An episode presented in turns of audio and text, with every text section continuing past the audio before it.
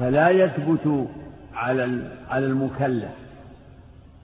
عقوبة سواء كانت حدا أو تعزيرا إلا إلا ببينة. فإذا كان هناك شبهة يمكن أن يدفع تدفع بها العقوبة اعتبر. ولكن هذا إنما يبدي في الشبهات الظاهرة. الشبهات اللي أما مجرد يعني دعاوى وتعلات يخالفها الواقع أي عبرة الشبهات قد تكون جهل. قد, قد يرتكب الإنسان الذنب جاهلا. لكن هذا إذا ادعى الجهل ينظر في حاله.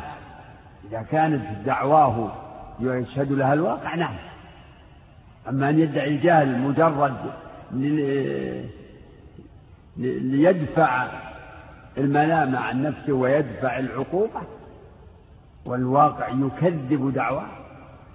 وهكذا أيضا إذا كان له شبهة من تأويل واعتقاد فهم خطأ من آية. كالذين تأولوا قوله تعالى ليس عليكم جناح تأولوا قوله ليس على الذين آمنوا وعملوا الصالحات جناح فيما طعموا إذا ما اتقوا وآمنوا وعملوا الصالحات. واستباحوا الخمر بهذه الآية. استباحة الخمر كفر لكن دفع ذلك عنهم ودرعوا تأويلهم الخاطئ تأولوا. ففهموا ذلك خطأ وغلطا والمتأول الصادق إذا بين له يرجع. وهكذا من فعل مخالفة ومنكرا بشبهة مثلا كنكاح بلا ولي أو لو ضبطت ضبط رجل مع امرأة وقال إنه تزوجها زوجته نفسها بشهود. فهناك من ال من ال من الأئمة من يرى عدم اشتراط الولي. كما هو المشهور من مذهب الإمام أبي حنيفة. فهذه شبهة تدرأ عنه حد الزنا إذا كان يعني الواقع يشهد بصدقه في هذه الدعوة. أما إذا كان الواقع يكذبه يعني يمكن أن أن يعتبر أو يكون لهذا وجه إذا إذا وقع هذا ممن يعني يعتنق هذا المذهب ويكون يعني هو الشيء المعروف عنده. فليس كل شبهة تدعى يلتفت إليها. هناك شبهات يدعيها العصاة والمجرمون يدعونها كذبا وزورا وتمويها واحتيالا للتخلص من إنزال العقوبة به. قال في الحديث فإن وجدتم له مخرجا فخلوا سبيله يعني إن وجدتم له مخرجا مما ارتكبه وشبهة يمكن أن يعذر بها فخلوا سبيله وإن الإمام أن يخطئ في العفو خير من أن يخطئ في العقوبة. هذا معنى الحق. هذا على معناه أن على الإمام أن يحتاط أن يحتاط لحقوق, لحقوق العباد. فالله تعالى كريم. فالذي يخطئ في العفو إنما أخطأ فيما هو حق لله. لأنه ترك العقوبة التي فرضها الله. وإذا أخطأ في العقوبة كان خطأه متعلقا بحق من؟ بالحقين جميعا. بحق العبد. أخطأ في العقوبة. عاقب من لا يستحق العقاب. فأخطأ من وجهين. أخطأ في حق الله حيث عاقب من لا يستحق العقاب. وأخطأ في حق العبد حيث عاقبه بغير جرم محقق. وإذا نتج هذا عن تقصير كان الإمام أو الحاكم كان يعني ملوما ومستحقا للمؤاخذة. أما إذا اجتهد إذا كان الخطأ عن اجتهاد فهذا كما سيأتي. أن الخطأ أن خطأ الحاكم والإمام المجتهد أن خطأه مغفور وهو مأجور على اجتهاد. فالمقصود إن العقوبات الأصل هو البراءة.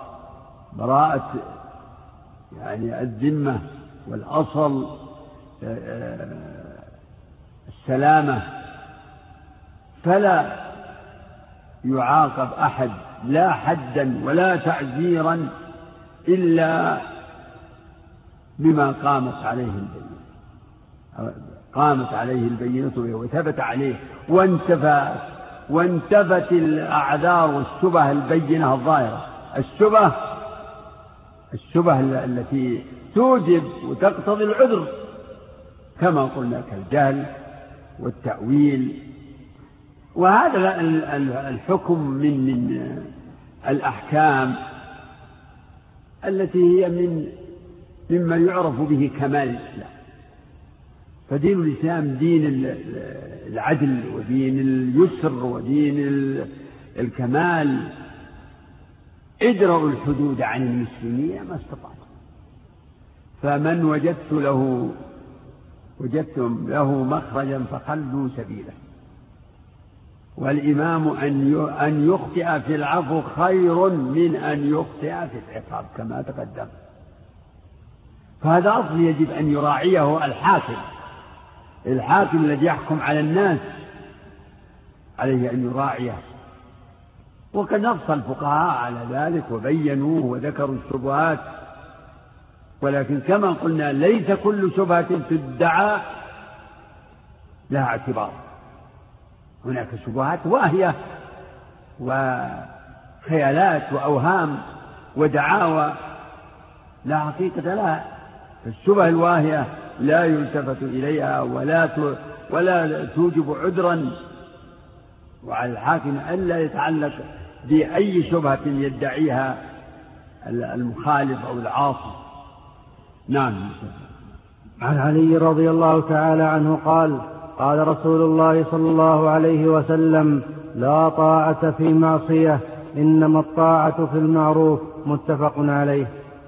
لا طاعة في معصية. لا طاعة نفي للطاعة في المعصية. وهو نفي بمعنى النهي. يعني لا تطيعوا أحدا في معصية الله. المعصية هي معصية الله. فلا طاعة لأحد في معصية الله. الله تعالى هو الذي تجب طاعته وتحرم معصيته. فطاعة الله سبب الثواب ومعصيته سبب العقاب. وقد أمر الله بطاعة أولي الأمر وهم الولاة وأمر الله بطاعة الوالدين وبرهما والإحسان إليهما. والمرأة كذلك مأمورة بطاعة زوجها لكن الكل مأمور تقيد طاعته بالمعروف إنما الطاعة بالله لا طاعة في معصية الله لا طاعة في معصية يعني في معصية الله. إنما الطاعة تأكيد. الجملة الأولى تأكيد للأولى. الجملة الثانية تأكيد للأولى. إنما الطاعة في المعروف إنما أداة حصر. يعني ما الطاعة المأمور بها أو ما الطاعة المشروعة إلا بالمعروف. ما الطاعة المشروعة في المعروف إلا في المعروف. أما الذي يطاع طاعة مطلقة فهو الرسول عليه الصلاة والسلام. الرسول صلى الله عليه وسلم تجب طاعته طاعة مطلقة. فطاعته طاعة لله كما قال سبحانه من يطع الرسول فقد أطاع الله. ومن تولى فما أرسلناك عليهم حفظا أما غير الرسول فلا يطاع إلا بالمعروف. لا يطاع في معصية الله. وكما صح عن النبي عليه الصلاة والسلام أنه قال على المرء المسلم السمع والطاعة ما لم يؤمر بمعصية فإذا أمر بمعصية فلا سمع ولا طاعة. ويجب على كل مسلم أن لا يأمر بمعصية الله. لا يجوز للوالي أن يأمر بمعصية الله. ثم المأمور إن أمر بالظلم لا يجوز له أن يظلم أحد. فمن أمر بقتل من لا يعلم استحقاقه للقتل أو أمر بضرب من لا يعلم استحقاقه للضرب فلا يجوز. حتى إنه لو لو هدد الإنسان وقيل له اقتل هذا وإلا قتلناك فإنه لا يجوز له أن يقتله. يفدي نفسه بدم غيره وبنفس غيره لا. هذا الآمر الظالم هذا الآمر الظالم سيقتل.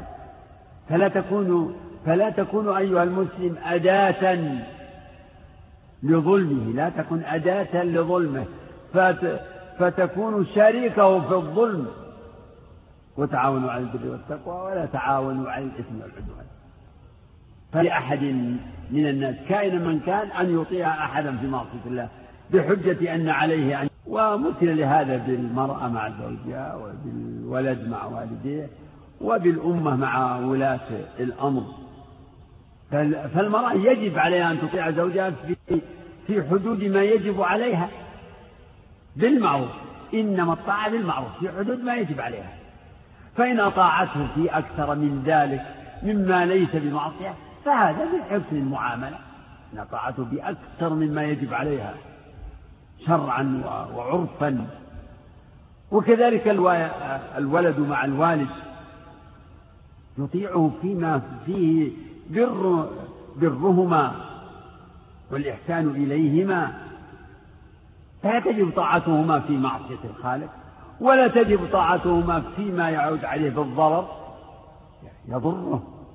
وإن تحمل شيئا من المشقة في سبيل ذلك كان مأجورا على ذلك. وأما الولاة حكام فتجب طاعتهم كذلك بالمعروف إنما الطاعة بالمعروف. فتحرم طاعتهما في المعصية وتجب طاعتهما فيه فيما فيه تحقيق يعني مصلحة. ولكن و وكذلك تجب طاعته حتى في ما فيه عليه ضرر دفعا لمفسدة الشقاق ونزع الطاعة.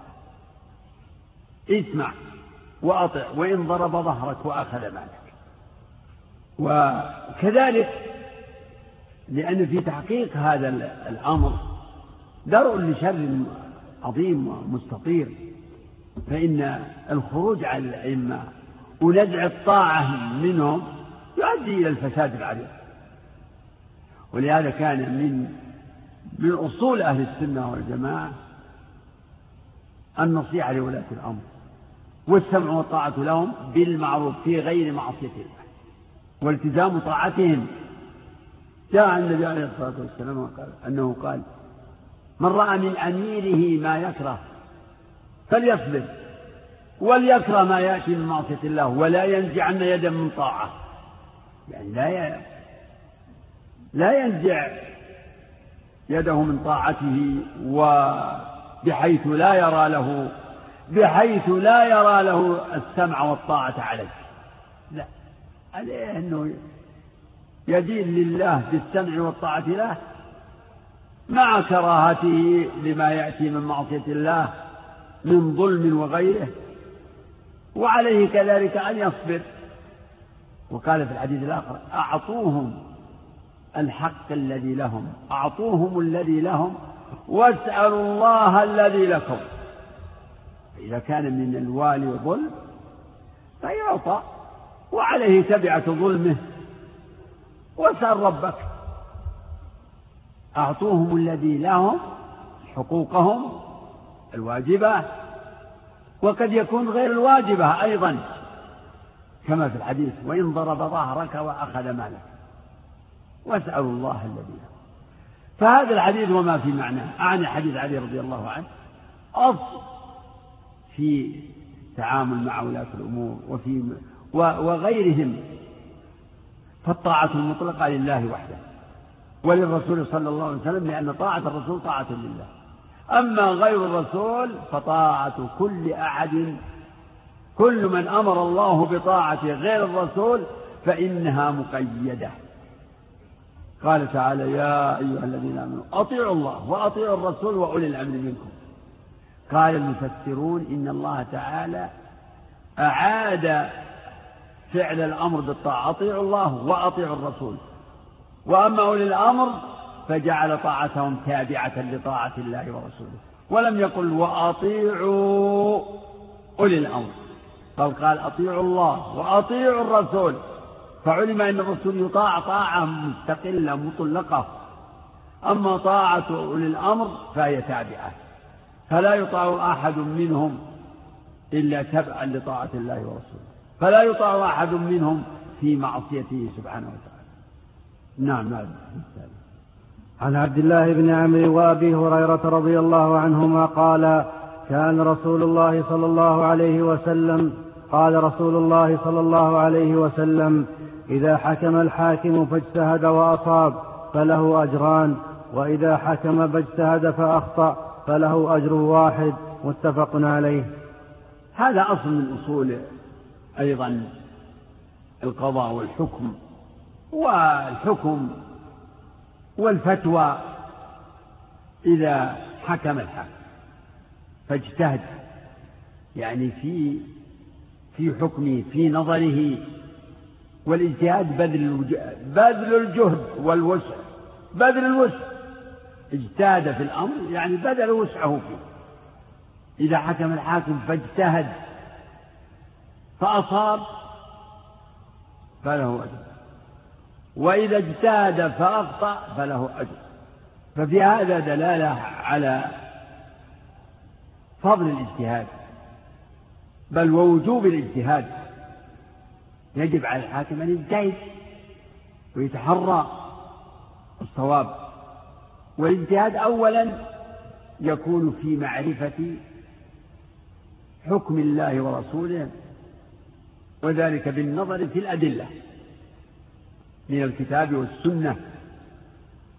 ثم يأتي اجتهاد آخر وهو النظر في القضية ومدى يعني تطبيق الحكم الشرعي عليها وأنها مندرجة في ذلك الحكم العام. فالحاكم يجتهد اجتهادا علميا أولا اجتهادا وذلك بالنظر في الكتاب والسنة والأدلة ثم اجتهاد في النظر في القضية. الجزئية. فالحاكم إذا اجتهد فأصاب فله أجر فضل من الله. أجر على اجتهاده وأجر على إصابته بالصواب. وإن كان الصواب إنما يتحقق بهداية الله وتوفيقه. لكن والذين جاهدوا فينا لنهدينهم سبلنا وإن الله لمع فالله تعالى يأجر عبده وإن يفتح على من شاء ويهدي من شاء ويثيبه على على فعله واجتهاده وعلى ما وفقه له من الصواب أيضا. أما إذا اجتهد فأخطأ فقد اتقى الله ما استطاع ومن اتقى الله ما استطاع أثابه الله ولا بد أثابه الله ولا بد. فاتقوا الله ما استطعتم. فالحاكم إذا اجتهد واستفرغ وسعة وطلب الحق بحسب الإمكان ثم لم يوفق له ولم يهتدي إليه. فإن الله يأجره على الاجتهاد ثم هنا مسألة. هل كل مجتهد مصيب؟ فيه رأيان قيل نعم كل مجتهد مصيب. يعني بمعنى ان إن كل من اجتهد وحكم هذا هذا يعني حكم مأذون له فيه مأذون له فيه فكل مجتهد مصيب. وهذا يقول به بعض أهل الكلام وعلى مذهبهم أنه ليس لله حكم معين في أي مسألة. كل من اجتهد من الحكام وبذل وسعه وحكم فهذا حكم الله.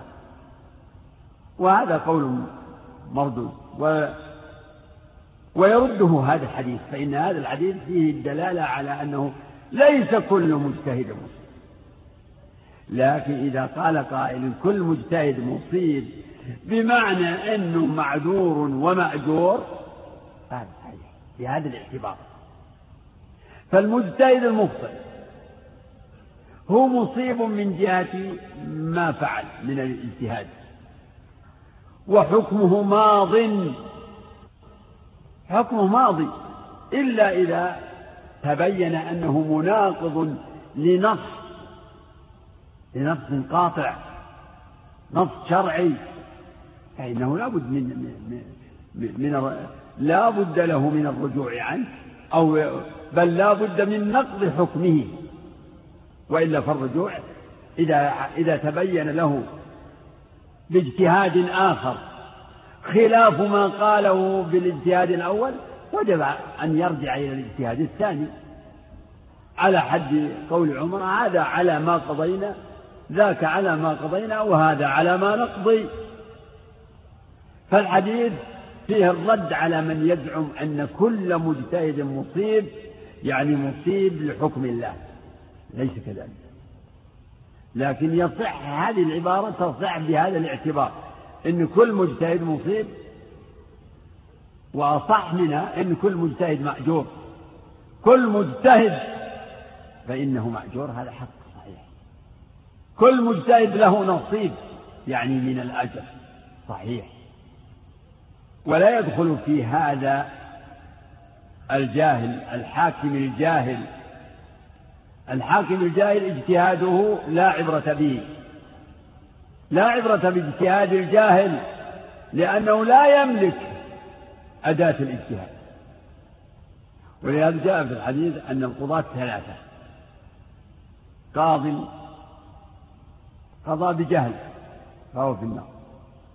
وقاض قضى بهوى فهو في النار وإن كان عالما وقاض قضى بعلم وعدل. فهو فالقضاة ثلاثة. الجاهل ليس من أهل الجهل. ومن قضى بغير حق بغير عدل فهو متبع لهواه لم يجتهد أصلا وإن كان قادرا على الاجتهاد.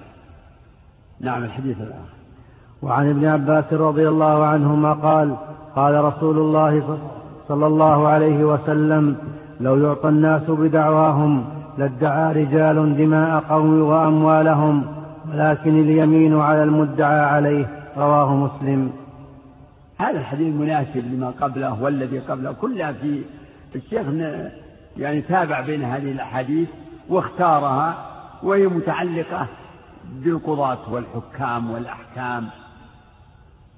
عن ابن عباس رضي الله عنهما أن النبي صلى الله عليه وسلم قال لو لو يعطى الناس بدعواهم لادعى رجال دماء قوم وأموالهم.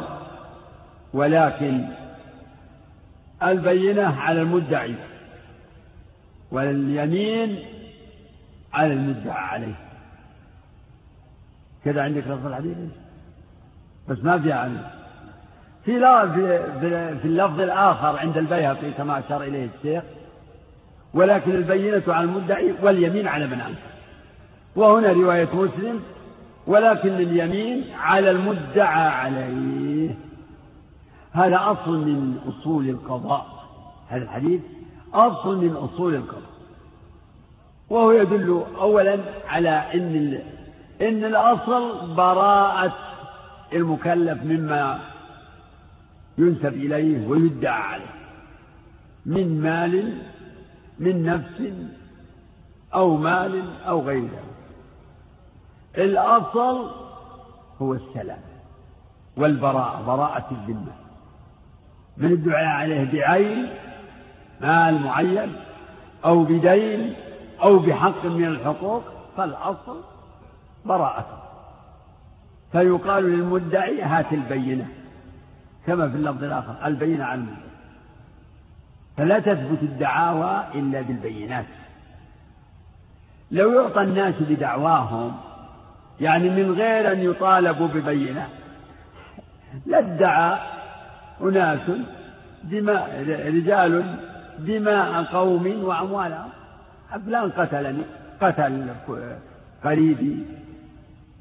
فهو يطالب بدمه أخذ مالي فهو يطالب بأن يأخذ ماله. ولكن البينة على المدعي. يقال للمدعي البينة. هات البينة. والبينة كل ما بين الحق.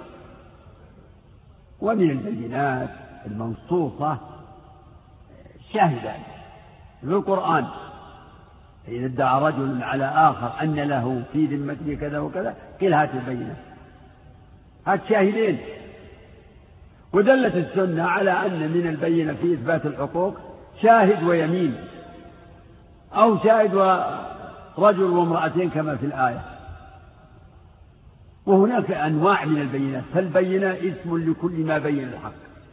لكن من صور البينات ما نص الله عليه. كالشاهدين وكالشهود كشهود يعني كالأربعة كالشهود الأربعة في دعوى الزنا. فمن قذف غيره بالزنا فمن قذف محصنا من قذف مسلما بالزنا يقال له البينة. هات البينة. كم البينة؟ أربعة شهود عدول. والذين يرمون المحصنات ثم لم يأتوا بأربعة شهداء. فإذا رمى المسلم محصنا كالآية وليس المراد بالمحصن المتزوج لا المحصن يعني العفيف يطالب بالبينة. ولكن سياق الحديث الذي عندنا هو أظهر في الدعاوى التي تكون في الحقوق حقوق العباد. ولهذا قال لادعى رجال دماء قوم وأموالهم ولكن اليمين على المدعى عليه.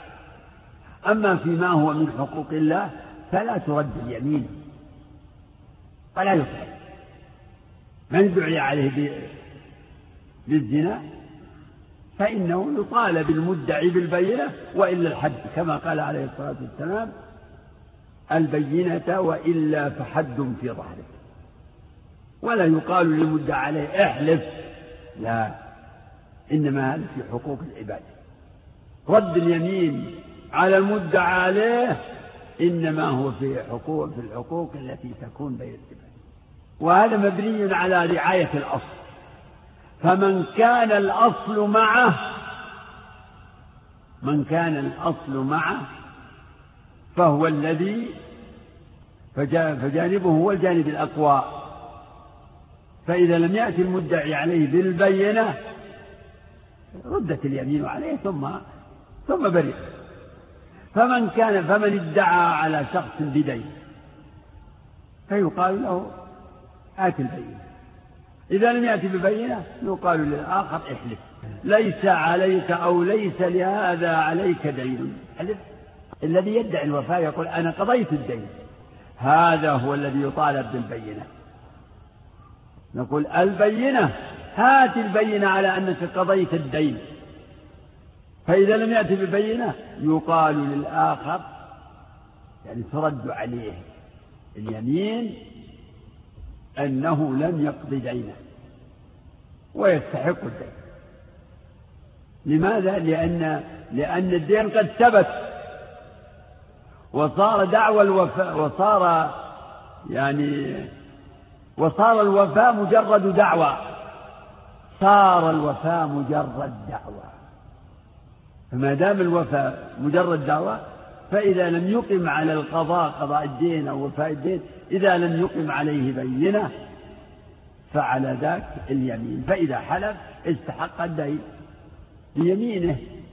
و وإقرار لأن الأول أقر فيجتمع إقرار المدعى عليه بالدين ويمين المدعي بعدم الوفاء.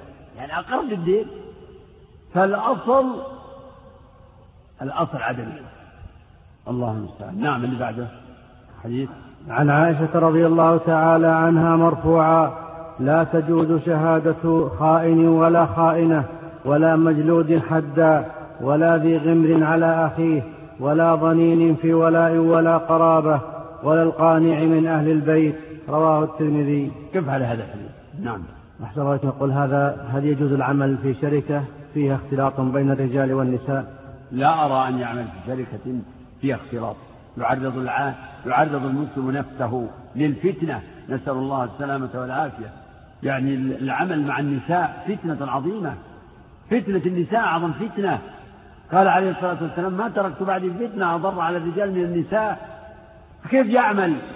أوه يعاشر النساء. وليست الخلطة الآن.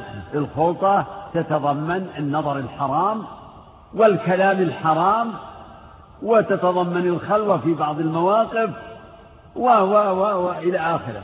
عرضة. والماء والنساء اللاتي يعملن الغالب عليهن الغالب عليهن التبرج والمرأة مفتونة بأن يعني تتبرج لتجذب أنظار الرجال إليها.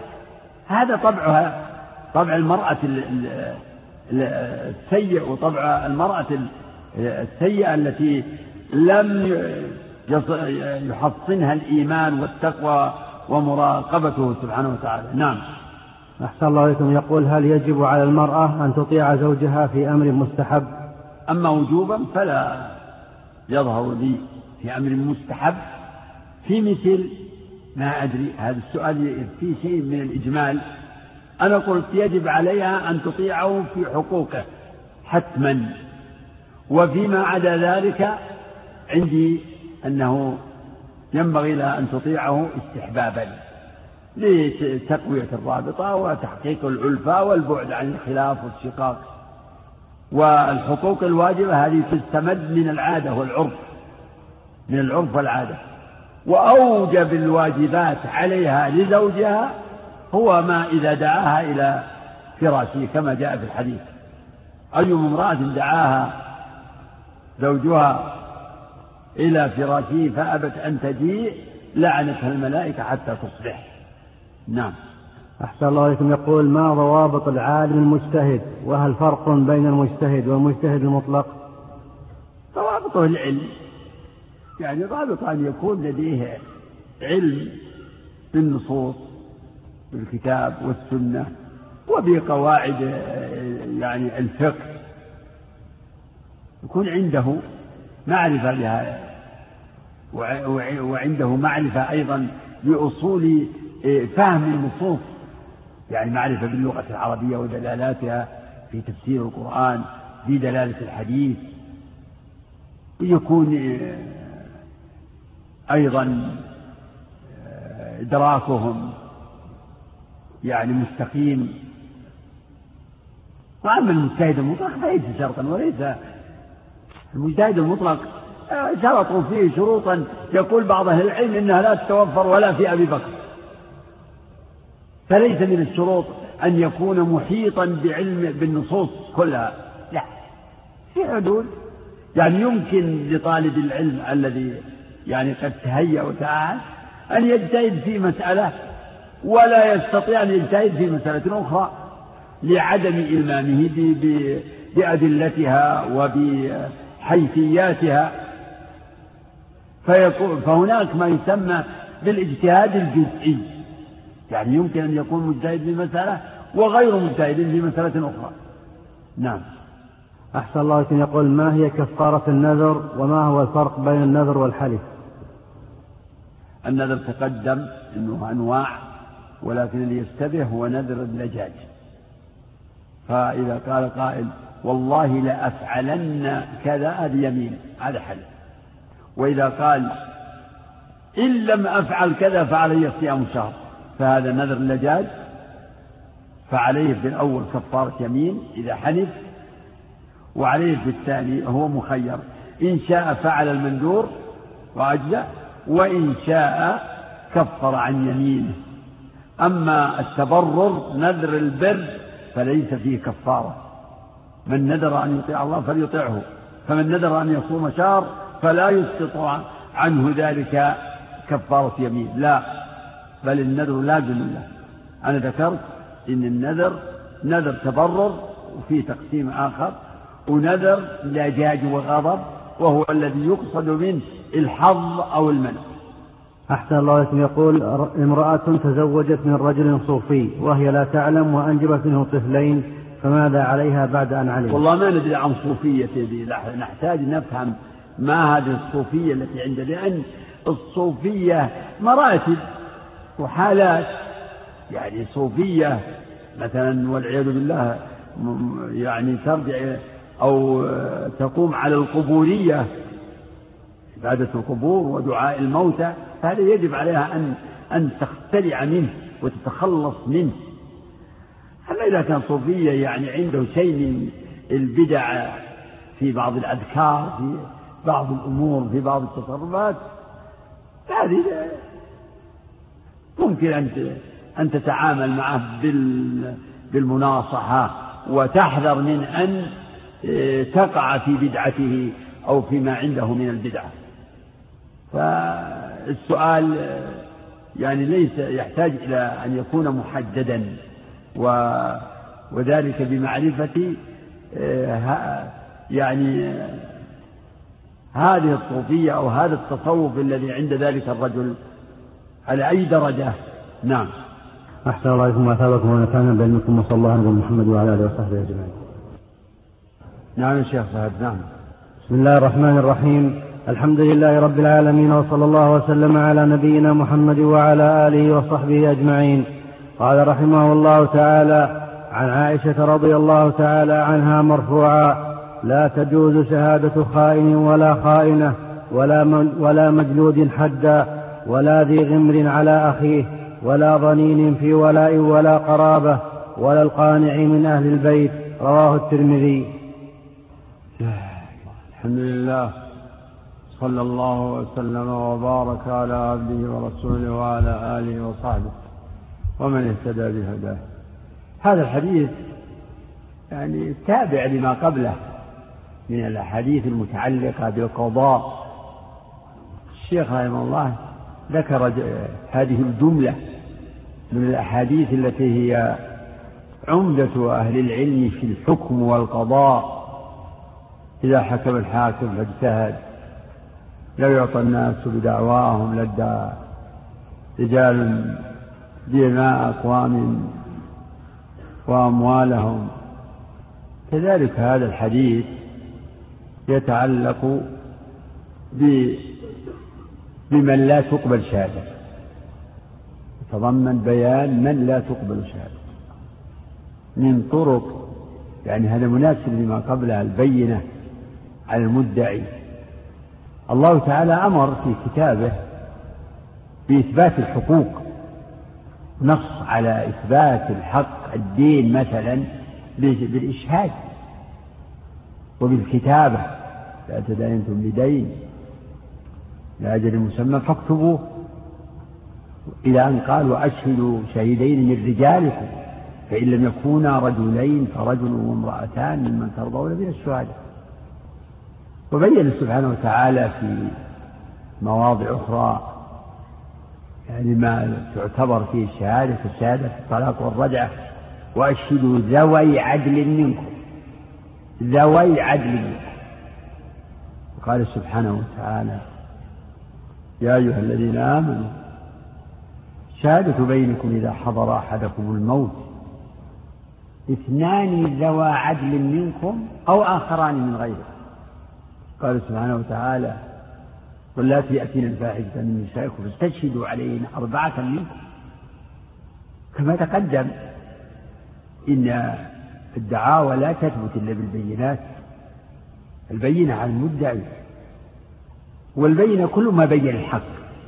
ولكن الغالب إن البينة تكون بالشهود وفي الحقوق التي بين الناس تعتبر شهادة اثنين عدلين شرط الشاهد العدالة. وأشهدوا ذوي عدل منكم. اثنان ذوى عدل منكم. العدالة. والعدالة هي الاستقامة في الدين أن يكون الإنسان مستقيما. فالعدل ضد الفاسق. شهادة الفاسق معلقة. يا أيها الذين آمنوا إن جاءكم فاسق بنبأ فتبين. فالفاسق توقف شهادته ويتثبت فيها يتثبت. فإن وجد ما يعضدها ويدل عليها يعني قبلت وإلا وقف فيها. وعمل بما هو الأصل من براءة الذمم وثبوت الحقوق الثابتة. وقال سبحانه وتعالى يا أيها الذين آمنوا كونوا قوامين لله. كونوا قوامين بالقسط شهداء لله ولو على أنفسكم.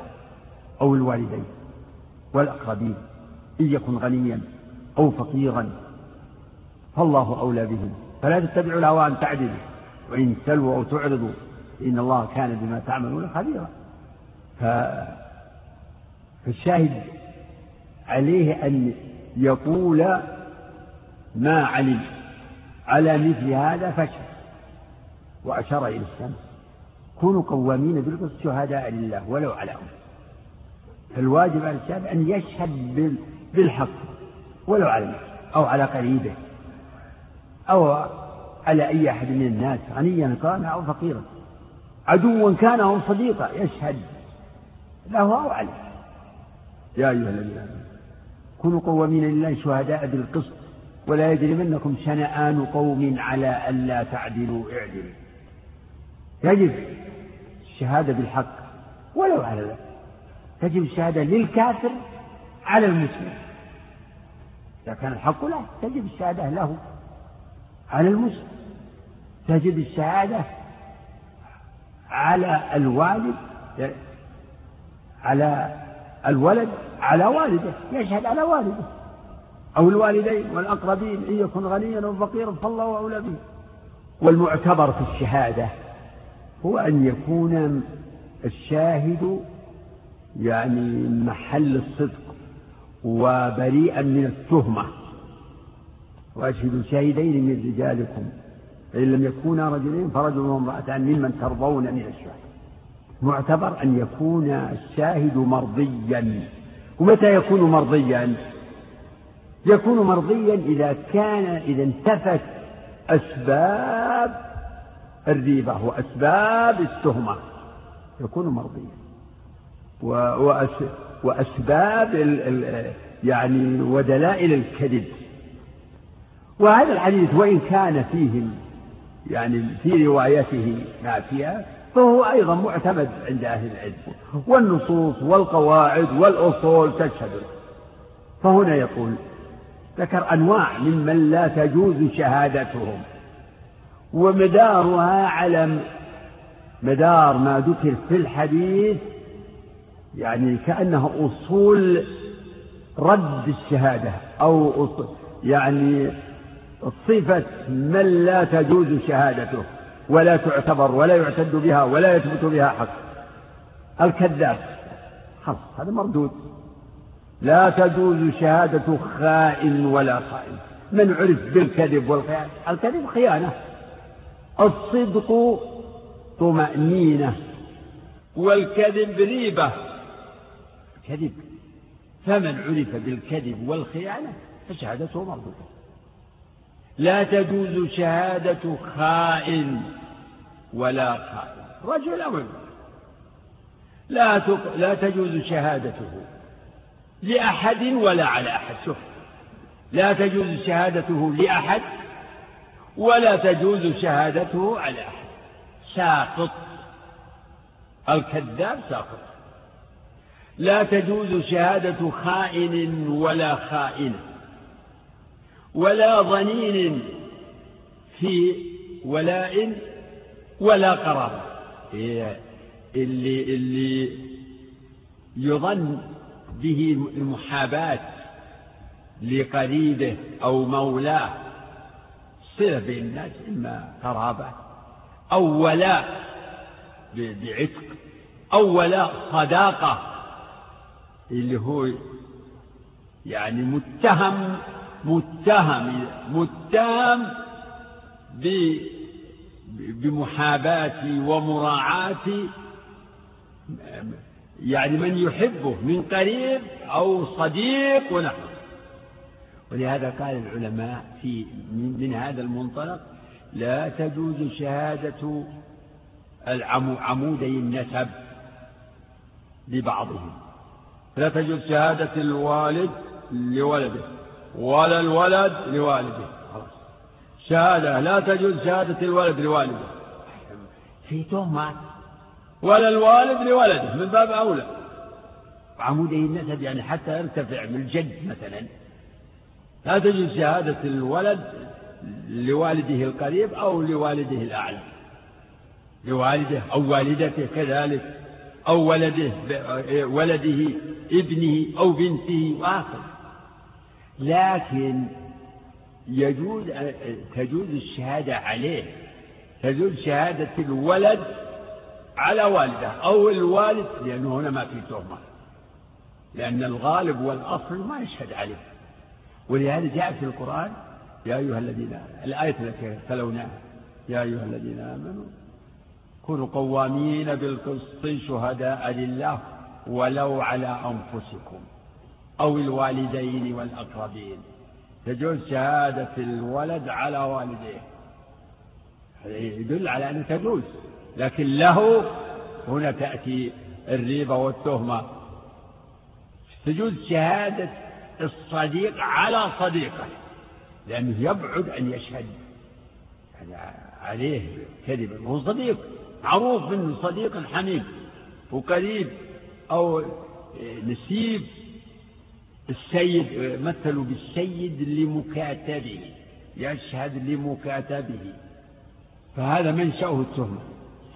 ولا ذي غمر أي حقد وعداوة نعم ولا على ولا ذي غمر على على أخيه ذي غمر يعني عداوة. شوف الأول فيه الحاء يعني قضية تأثير المحبة والصداقة والقرابة.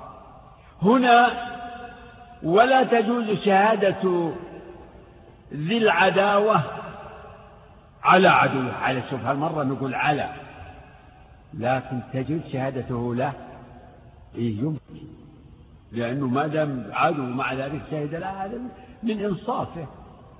لأن التهمة إنما ترد إذا كان معروف أنه عدو له. يشهد ويشهد عليه. يشهد عليه هذا هذا ينسجم مع العداوة. لكن إذا شهد له لا. هذا يدل على النصف ولا ذي غمر على ولا ذي غمر على أخيه. إذا العداوة والصداقة والمحبة والبغض لها تأثير على الشهادة لها تأثير. والله ذكر هذا في الآية الثانية من سورة المائدة. في سورة في سورة النساء ذكر جانب المحبة ولو على أنفسكم أو الوالدين والأقربين. فالمحبة تمنع من الشهادة على القريب على الحبيب على الصديق. البغضة تمنع من الشهادة له. البغضة تمنع من الشهادة عليه. البغضة يعني العدو لا يشهد يعني يحمله البغض على أن لا يشهد له بحق حقه لكن يمكن أن يشهد عليه. ولهذا في آية المائدة كونوا قوامين لله شهداء بالقسط. ولا يجرمنكم شنآن أي بغض شنآن قوم على ألا تعدلوا. فإذا شهد العدو لعدوه فلا تهم لكن إذا شهد له إذا شهد عليه فهو لا تأتي التهمة. وعكسه الصديق لصديقه والقريب لقريبه. يعني قرابة القربى ما هو يعني إذا كان هناك يعني لو قيل إن القريب لا يشهد لقريبه ولا على قريبه آه يعني تعسر أمر إثبات الحقوق لكن القرابة القربى كعمودي النسب كما تقدم. وكذلك من هذا الجنس القانع وهو الخادم أو القانع لأهل الدار الذي إما أنه خادم وإما أنه يكون منتفع منهم سائل يستفيد منهم ويعطونه. فكلوا منها وأطعموا القانع يعني يمكن يشهد المسكين الذي لأهل الدار يشهد لهم بحكم أنه مستفيد ومنتفع وأنهم يحسنون إليه. ومدار هذا الكلام كله يعني فلا تجوز شهادة من علم كذبه وهو الخالق ولا المتهم بسبب إما قرابة أو صداقة أو عداوة أو منفعة. الله أكبر. فإذا التفت هذه الأمور فالأصل شهادة المسلم مقبولة. إذا انتفت إذا كان ظاهره العدالة ولا مرضي. بعض الناس حتى ولو كان يعني عنده بعض التقصير في أمر دينه فإنه يعني عنده يعني محافظة على الصدق ولا يظن به أنه سيحابي قريبا أو صديقا أو أنه. هناك نوعيات من الناس يلتزمون الصدق ويعرفون بالصدق. ولهذا الشيخ سعد عندكم في شرحه نبه على إن إن الأولى أن في ضابط من تقبل شهادته أن يكون مرضيا. مرضيا إذا كان مرضي عند الناس ومحل الثقة هذا هو الشيء. فالمرضي هو الذي تنتفي عنه هذه الأمور. فلا يعرف بكذب ولا يتهم. والله أعلم. نعم. عن رافع بن خديج رضي الله تعالى عنه قال قلت يا رسول الله إنا لاقوا العدو غدا وليس معنا مدى أفنذبح بالقصب؟ قال ما أنهر الدم وذكر اسم الله عليه فكل ليس السن والظفر وسأحدثك عنه أما السن فعظم وأما الظفر فمدى الحبشة وأصبنا نهب إبل وغنم فند منها بعير فرماه رجل بسهم فحبسه فقال رسول الله صلى الله عليه وسلم إن, إن لهذه أوابد كأوابد الوحش فإذا غلبكم منها شيء فافعلوا به هكذا. متفق عليه. عن رافع بن خديج رضي الله عنه قال قلت يا رسول الله إنا ملاقو العدو إنا ملاقو العدو ملاقو مضاف والعدو مضاف إليه. غدا. هذا يدل على أنهم في غزو وأنه وأنهم يعني يتوقعون أن يلتقوا بعدوهم غدا. والمأمول أنهم إذا لقوا العدو إنهم سيغنمون. يغنمون إبلا وغنما فيحتاجون إلى الذبح منها. سبحان الله. يقول ملاق العدو غدا وليس معنا مدى جمع مدية يعني ما معنى سكاكين؟ فكيف نصنع إذا غنمنا وأردنا أن نذبح جيش؟ وسيحتاجون إلى ذبح يعني آه، كمية من من من المواشي من الإبل أو من الغنم. فقال عليه الصلاة والسلام ما أنهر الدم وذكر اسم الله عليه فقل ليس السن والظفر. إلى آخره ما أنهر الدم. هذا أصل في أحكام الصيد والذبائح. وتضمن هذا اللفظ شرطين شرطين في التمثيل إنهار الدم وذكر اسم الله. أما ذكر اسم الله فقد قال سبحانه وتعالى ولا تأكلوا منه فكلوا مما ذكر اسم الله عليه كنتم بآياته مؤمنين. وقال ولا تأكلوا مما لم يذكر اسم الله عليه. وقال كذلك في الصيد. إذا أرسلت كلبك المعلم وذكرت اسم الله عليه لابد فالتسمية تسمية على الذبائح وعلى الصيد شرط واجب لا يجوز تعمد تركها. يجب على المسلم أن أن يلاحظ ذلك. ولا تأكلوا مما لم يذكر اسم الله الشرط الآخر هو إنهار الدم. وبهذا بإنهار الدم تخرج يعني يخرج الحيوان عن عن الميتة. فما لم يذكى فهو ميتة. قد تكون الميتة يعني ماتت حتف أنفها وقد تكون منخنقة وقد تكون موقودة وقد تكون نطيحة وقد تكون متردية هذه كل من أنواع الميتة وإن ماتت بهذه الأسباب. فشرط حل الحيوان المباح هو الزكاة الشرعية والآلة الشرعية. ما أنهى ما اسم موصول والاسم الموصول من صيغ العموم الذي أنهر الدم. كأن المعنى كل لاحظ كل ما أنهر الدم أنهره يعني صبه وأراقه. يعني كل ما كان سببا في إراقة الدم دم الحيوان كل ما أنهر الدم وذكر اسم الله عليه فكل. ليس السن والظفر. ليس هذه أداة من أدوات الاستثناء. يعني إلا السن والظفر إلا السن والظفر. وسأحدثك يقول عليه الصلاة والسلام وسأحدثك عن ذلك. أما السن فعظم. يعني لا تجوز التذكية بالسن. والله تأخذ الحيوان يعني وتذكيه بأسنانك تعضه حتى ينقطع. مثلا قد يكون بعض الحيوانات. افرضها في مثل الطيور الصغيرات افرض. هل يجوز أنك تذكي الحيوان بأسنانك؟ لكن لما قال عليه الصلاة والسلام أما السن فعض. أخذ أهل العلم من هذا. إن إن إن الحكم عام في جميع العظام فلا تجوز التذكية بالعظم. لا يجوز التذكية بالعظم. ما تقول أجيب عظم ضلع مثلا ضلع جمل وأروح أذكي به. لا.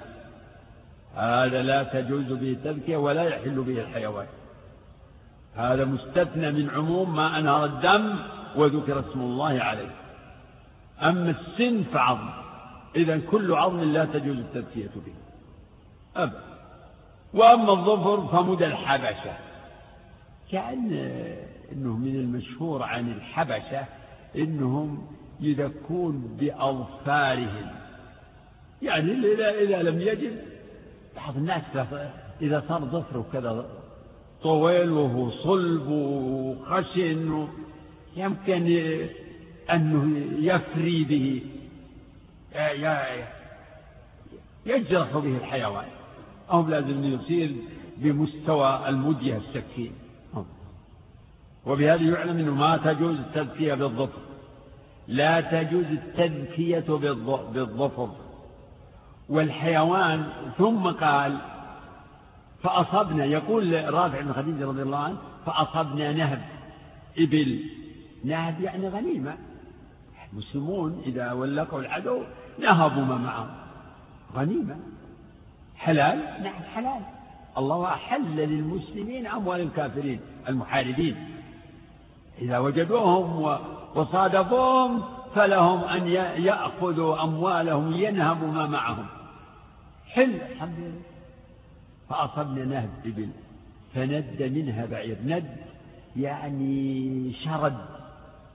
فرماه شرد ولا ولا استطاعوا يمسكونه نفر. فرماه رجل بسهم فأصابه.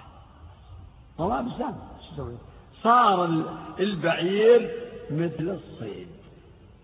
فالرسول أقرهم على ذلك وقال إن لهذه البهائم أوابد كأوابد الوحش. لها لها يعني يعني منها أوابد. الأوابد الوحوش الشاردة. هذه هذه البهائم لها أوابد يعني لها شوارد وتنفر وتشرد وتفلت من من من من, من أيدي الناس. يعني الأصل إن البهائم هذه الحيوانات الأهلية الأصل إنها أليفة ومطاوعة وفي قبضة الناس. الحيوانات الأهلية. أما الوحوش فهي نافرة. فهذه البهائم كالإبل والبقر يكون لها الإبل والغنم يمكن البقر لها شوارد تنفر ولا تدرك إلا بما يدرك به الصيد سبحان الله. فما ند منها فاصنعوا به هكذا. يعني اصنعوا بمثل ما سويتم. كما صنعتم بالرمي.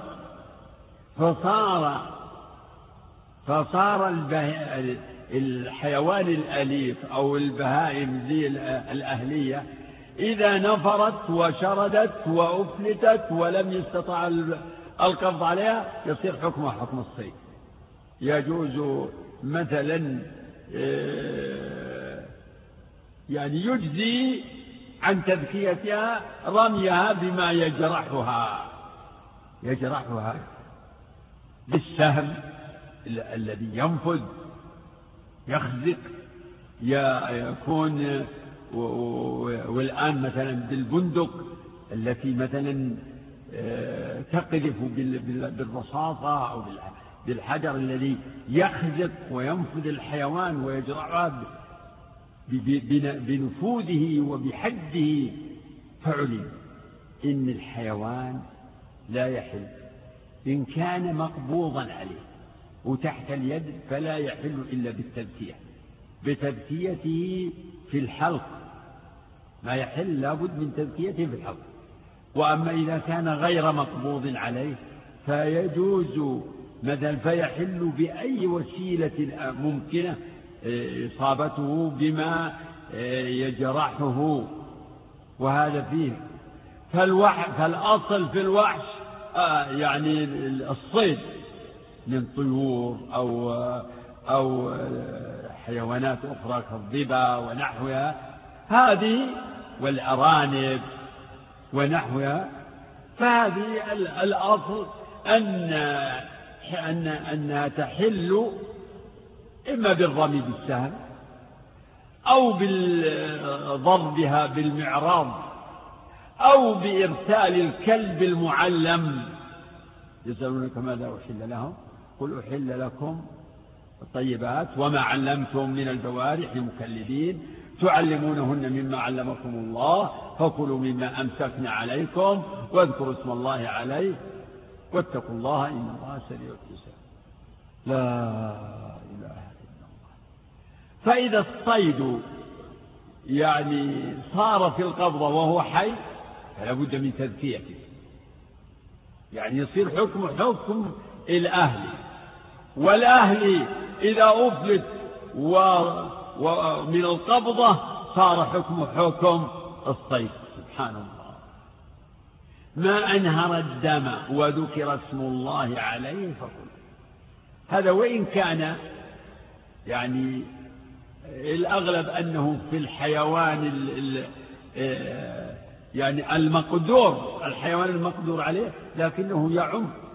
يعم أيضا الصيد و وما في حكم الصيد كالذي يند من بهيمة الأنعام. والتزكية ذكر الفقهاء شروط التزكية فمنها شروط ترجع إلى الآلة مثل ما ذكر في هذا الحديث أن يكون أن أن ينهر الدم.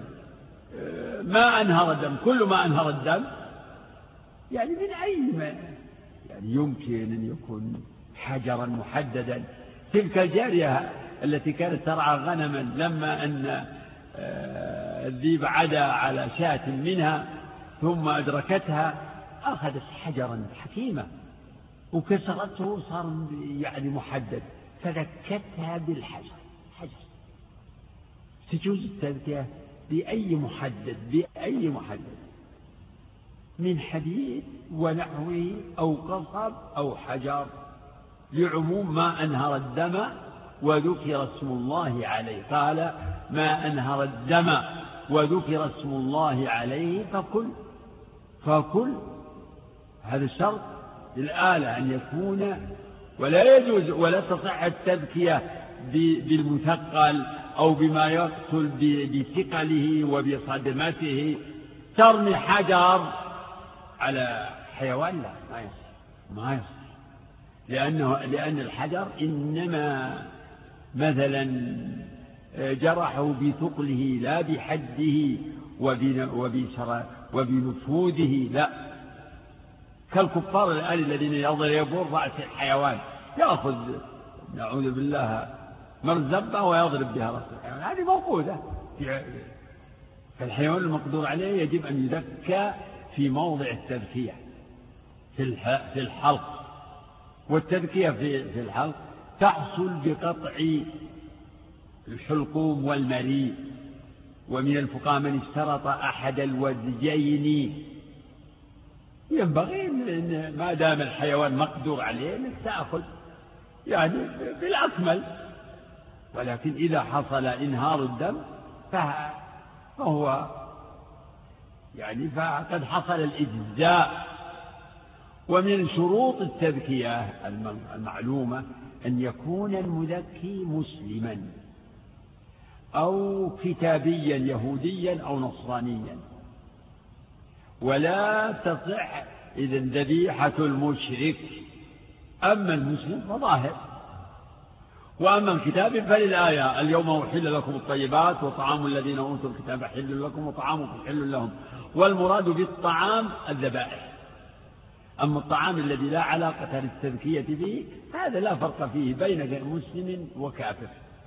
طعام خبز خبز المشرك يجوز. خبز المشرك حلال؟ حلال. ما له علاقة. أما ذبيحة المشرك لا ميتة فيشترط في حل الحيوان أو في صحة التذكية أن يكون الذابح مسلما أو كتابيا. ويشترط أن تكون التذكية في موضع الزكاة في الحلق. ومن الشروط المعروفة كما تقدم ذكر اسم الله. أما ما ذكر عليه اسم غير الله فهذا حرام بنص القرآن وما أهل به لغير الله.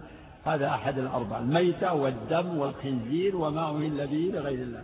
كل ذلك حرام.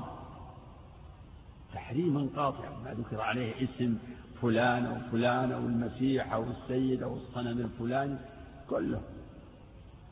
أما متروك التسمية فلأهل العلم فيه مذاهب. فمن أهل العلم من يرى أن التسمية ذكر اسم الله على الذبيحة شرط بحيث إنه لا يسقط لا سهوا ولا عمدا. فمن ذبح حيوان أن يسمي حرمت ذبيحته. وهذا أشد المذاهب وفيه حرج عظيم ولا حول ولا قوة إلا والقول المقابل أن التسمية ليست شرطا لكنها مستحبة ومتأكدة وما. ويتأولون قوله تعالى ولا تأكلوا مما لم يذكر اسم الله عليه على ما أهل به لغير الله. والقول الثالث ولعله هو الصواب أن التسمية شرط ولا أو قل واجبة تسمية واجبة. ف... فيش... فتجب مع الذكر وتسقط مع النسيان. فإذا الإنسان ذبح الذبيحة ونسي أن يسمي فنرجو أنها حلال وأنها لا تحرم. أما أن يتعمد ترك التسمية فلا. ومما يؤيد هذا في الجملة أن الرسول عليه الصلاة والسلام سئل عن القوم إن قوما يأتونك. في حديث عائشة في الصحيح قالت أن النبي صلى الله عليه وسلم سئل أن قوما يأتوننا باللحمان. لا ندري. بالإحمان ذبائح ذبحوها هم. لا ندري أذكروا اسم الله عليها أم لا. فقال سموا الله أنتم وكلوا لا إله إلا الله. ولعل نكتفي اليوم بهذين الحديثين والله أعلم وصلى الله وسلم وبارك على عبده نعم. أحسن الله إليكم. يقول عند الصيد بالسلاح هل ذكر التسمية عند إطلاق النار أو عند ذبح الحيوان؟ لا عند إطلاق النار. والحيوان الذي أنت ترميه ما هو على كل حال تدركه حيا حتى تذكيه. فإن أدركته حيا فذكيه واذكر اسم الله. لكن الصيد ما هو على كل حال لا تدركه حيا. نعم. وكذلك عند إرسال الكلب المعلم. إذا أرسلت كلبك المعلم وذكرت اسم الله عليه فكل. نعم. أحسن الله يقول هل وردت صيغة معينة للتسمية في الذبح؟ أبدا بسم الله. هذا المعروف عند أهل العلم. هذه الصيغة بسم الله. ونص الفقهاء على أنه ما ما يشرع أن تقول بسم الله الرحمن الرحيم. أبدا. بسم الله. سمى الله وكبر. بسم الله والله أكبر. نعم. أحسن الله لكم يقول ما ضابط الحكم بالعدالة أو تعديل مجهول الحال؟ العدالة ذكرناها إنها الاستقامة على الدين. استقامة الإنسان في دينه. أن يكون معروفا بالعدالة والاستقامة على دين الله. وحتى إنهم شرطوا في العدالة أن أن يكون آه، أيضا مجتنبا لخوارم المروءة لكن هذا قد يتعسر. إذا تيسر هذا فينبغي عند الإثبات عند إثبات الحقوق ينبغي, ينبغي تحري يعني العدالة. وأشهدوا ذوي عدل منكم. لكن عند مثلا الحكم فينظر في في الشاهد المرضي كما سبقت الإشارة إليه. فإذا كان يعني معروفا بالصدق أو لا لم يجرب عليه كذب ولا تهمة فذلك يعني ممن تجزي وتجوز شهادته. نعم. أحسن الله يقول ما معنى قوله ولا مجلود حدا؟ آه هذه يمكن فاتت علي. وأنت ما ذكرتني بها شيء. ولا مجلود حدا؟ يعني من من أصاب حدا كزنا زاني جلد حدا واشتهر وعرف إنه زاني. أو قاذف جلد حدا قال الله تعالى والذين يرمون أزواجهم ولم يكن لهم شهداء إلا أنفسهم.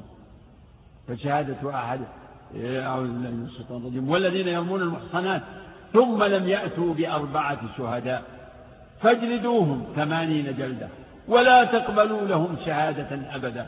وأولئك هم الفاسقون إلا الذين تابوا من بعد ذلك وأصلحوا. فالقاذف بالذات أما إذا جلد ولم يعرف منه التوبة فهذا باق عليه الحكم. شهادته غير مقبولة. بنص الآية. لكن إذا تاب وحسنت حاله وظهر منه التوبة فالصحيح أن شهادته مقبولة. وهكذا من جلد في الزنا جلد في الزنا ثم تاب عرف منه التوبة والصلاح واستقامة الحال فشهادته مقبولة. أما إذا لم يعرف يعني تعرف منه التوبة وصلاح الحال فلا تقبل شهادته لظهور فسقه لظهور فسقه بالزنا وثبوت الزنا عليه. إذا فقوله ولا مجلود في حد هذا مقيد. ما لم يتوب مجلود في حد من حدود الله.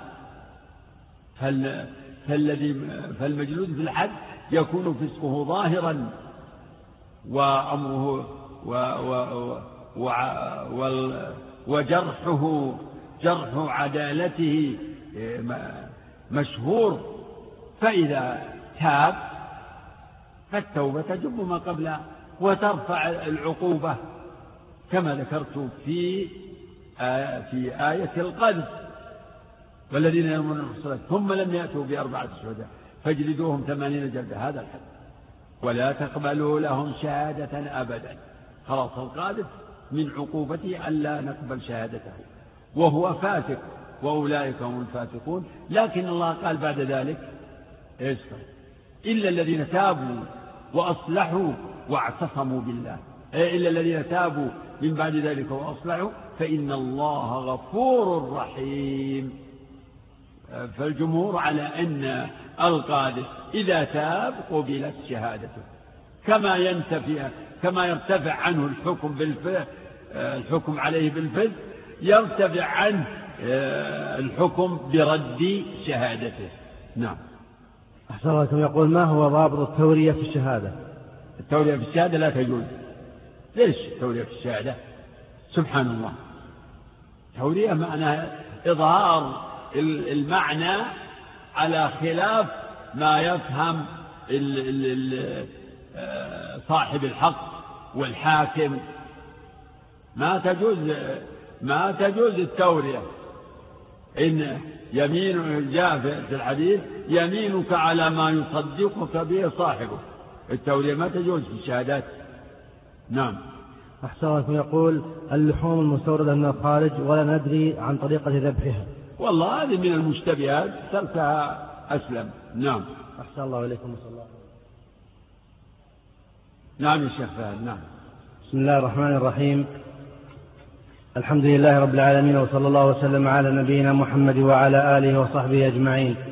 قال رحمه الله تعالى عن شداد بن أوس رضي الله تعالى عنه أن رسول الله صلى الله عليه وسلم قال إن الله كتب الإحسان على كل شيء فإذا قتلتم فأحسنوا القتلة وإذا ذبحتم فأحسنوا الذبحة وليحد أحدكم شفرته وليرح ذبيحته رواه مسلم. الحمد لله وصلى الله وسلم وبارك على عبده ورسوله وعلى آله وصحبه. الإحسان مما أمر الله به وأثنى على أهله. وأحسنوا أحسنوا إن الله يحب المحسنين. والكاظمين الغيظ والعافين عن الناس والله يحب المحسنين. وبالوالدين إحسانا وبذي القربى واليتامى والمساكين والجار ذي القربى والجار الجنب والصاحب بالجنب. يعني واحسنوا بالوالدين.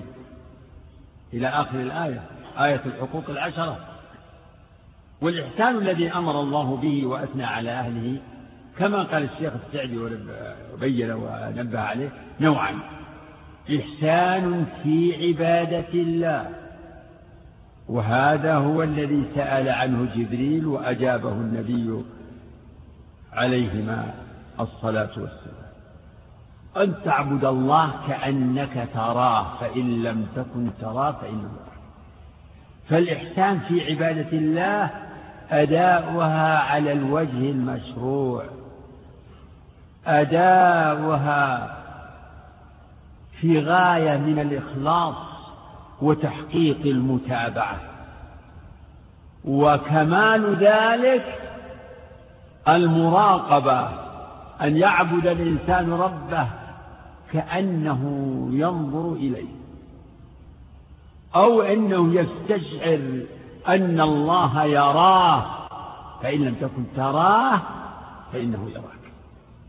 مقام عظيم هذا مقام إنما يقوم به الكمل من المؤمنين. الله المستعان الآن الإنسان يقوم يصلي وقلبه هنا وهنا ويجول ويأتي الشيطان كما جاء في الحديث اذكر كذا اذكر كذا. لكن حرب لابد تصير محارب حرب مع الشيطان. من الناس من يتحقق له هذا المقام يعني في أغلب أحواله ومنهم من يتحقق له في بعض أحواله ومنهم ومنهم. سبحان الله ذلك فضل الله يؤتيه من يشاء. ومن أحسن دينا ممن أسلم وجهه ومن أحسن دينا ممن أسلم وجهه لله وهو محسن. توحيد واتباع للرسول عليه الصلاة والسلام. مقام الإحسان مقام الإحسان هو هو أعلى المقامات فوق يعني المراتب ثلاث الإسلام الإيمان والإحسان. فكل محسن محسن محسن في عبادته لربه مؤمن وليس كل مؤمن محسن. كل مؤمن مسلم وليس كل مسلم مؤمن كما تعلمون كما ذكر أهل العلم ذلك في الكلام على حديث جبريل. النوع الثاني من الإحسان هو الإحسان إلى الخلق. وهذا هو المذكور في هذا الحديث. حديث شداد بن أوس. إن الله كتب الإحسان على كل شيء.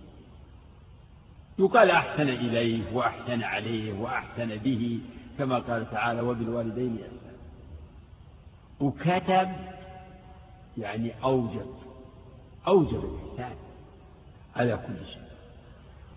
والإحسان الواجب هو ما يحصل به دفع الضرر. دفع الضرر إحسان. دفع المضرة إحسان. وجلب المنفعة الإحسان إلى الخلق يكون بالنفع وبدفع الضر. بالنفع. الصدقة على الفقير إحسان. الهدية إلى الصديق إحسان. إغاثة الملهوف إحسان. دلالة دلالة الضال. دلالة الضال في الطريق إحسان. أعطوا الطريق حق إرشاد الضال إحسان. هذا الإحسان إلى الخلق مجالاته واسعة جدا جدا. العفو إحسان. العفو عن المسيء تحسن إليه. يعني بعفوك تسقط عنه تبع تبعة آه، إساءته إليه. يعني مجالات الإحسان كثيرة جدا. إحسان إلى الإنسان وإحسان إلى الحيوان. إحسان إلى الإنسان وإحسان إلى الحيوان. أما الإحسان إلى الإنسان فكل بحسب حاله. الله ذكر في آية الحقوق العشرة تسعة بعد حق الله. إحسان إلى الوالدين هذا لهم لهم حق. إحسان إلى القرابات إحسان إلى اليتامى إلى المساكين إحسان إلى الجيران. الله أكبر مجالات الإحسان. ما ما لها. الجيران إلى الأصحاب الصاحب بالجنب المرافق. صاحب زميل زميلك في العمل أو مرافقك في السفر. هذا له حق الإحسان. الإحسان يعني في التعامل في التعامل مع الناس بالبيع والشراء. التعامل بين الزوجين بأداء الحقوق وكف وكف الإضرار. يجري الإحسان بين الزوجين بين الوالد بين الوالدين وأولادهما بين الإخوة بين الجيران بين الزملاء. ماشي ماشي كل شيء فيه. بين الشركاء. يعني الإحسان لابد. يعني الإنسان ما دام مع الناس لابد أن يعني يقف مواقف الإحسان.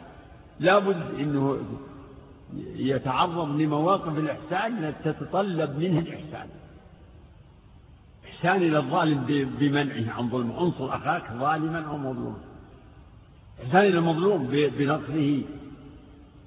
في التقاضي رحم الله امرأ سمحا إذا باع السمح السماح هذه إلى آخر. السماح إحسان. إحسان في البيع والشراء. أداء الحقوق بطيب نفس إحسان. أداء الواجبات أداء المستحبات. يعني الإحسان منه ما هو واجب كالنفقات الواجبة وأداء الحقوق الواجبة. ومنه أمور تطوعية تطوع. إخراج الزكاة إحسان واجب. إخراج صدقات التطوع إحسان مستحب. نأتي لهذا الحديث. إن الله كتب الإحسان. كتب وأوجب الإحسان على كل شيء. يجب اعتبار ورعاية الإحسان في كل شيء. وكف العدوان. الإحسان ضد العدوان. إن الله كتب. إن الله كتب الإحسان على كل شيء. الإحسان إلى الحيوان. الإحسان الحيوان الذي تملكه. الإحسان إليه يكون بالإنفاق عليه. بطعام وشراب ما تتركه. تجيعه. لا. تعرضه للضرر للعطش تعرضه للخطر. لا. يجب أن تحافظ عليه. ذو روح. فتفعل هذا الإحسان فيما يخصك وتأمر به غيرك. الرفق بالحيوان هذا الذي يتصدق به تتصدق به الأمم المتحضرة كما كما يقولون. لا. الرفق بالحيوان دلت عليه الشريعة. الرفق بالحيوان إن الله رفيق يحب الرفق. وجاء في قصة المرأة البغي التي رأت كلبا يأكل الثرى من العطش فرحمته فأخذت يعني نزلت إلى البئر وملأت موقها من الماء فسقت الكلب فشكر الله لها وغفر لها. يعني هذا معناه أن فعلت ذلك إخلاصا فعلت ذلك لله. فهذا الإحسان اليسير لكن فعلته عن صادق النية. كلب كلب. نعم يمكن الإحسان. وجاء في الحديث المشهور في كل كبد رطبة. أجر. سئل النبي عليه الصلاة والسلام هل لنا في هذه البهائم؟ من أن يقال نعم. في كل كبد رطبة.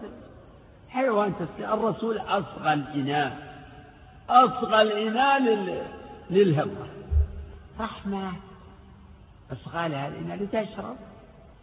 إن الله كتب الإحسان على كل شيء.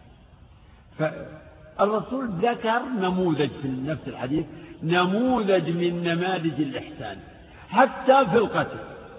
إنسان كتب عليه يعني وجب عليه حد. الإحسان إليها أن تقيم عليه الحد بعدل. يعني الفقهاء لما ذكروا صفة جلد مثلا الزاني والقاذف وكذا قالوا له يجلد بحد بآلة متوسطة.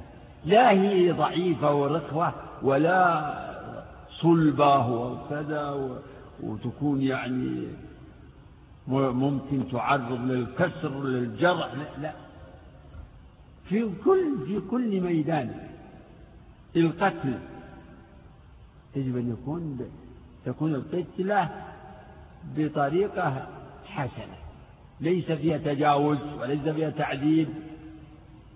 فإذا قتلتم فأحسنوا القتلة. القتلة اسم هيئة والقتلة اسم مرة.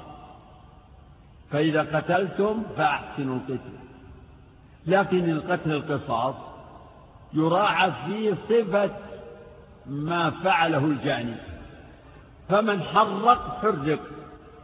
ومن اعتدى عليه وقتل برض الرأس رض رأسه. لأن هذا على لأنه هو المجرم.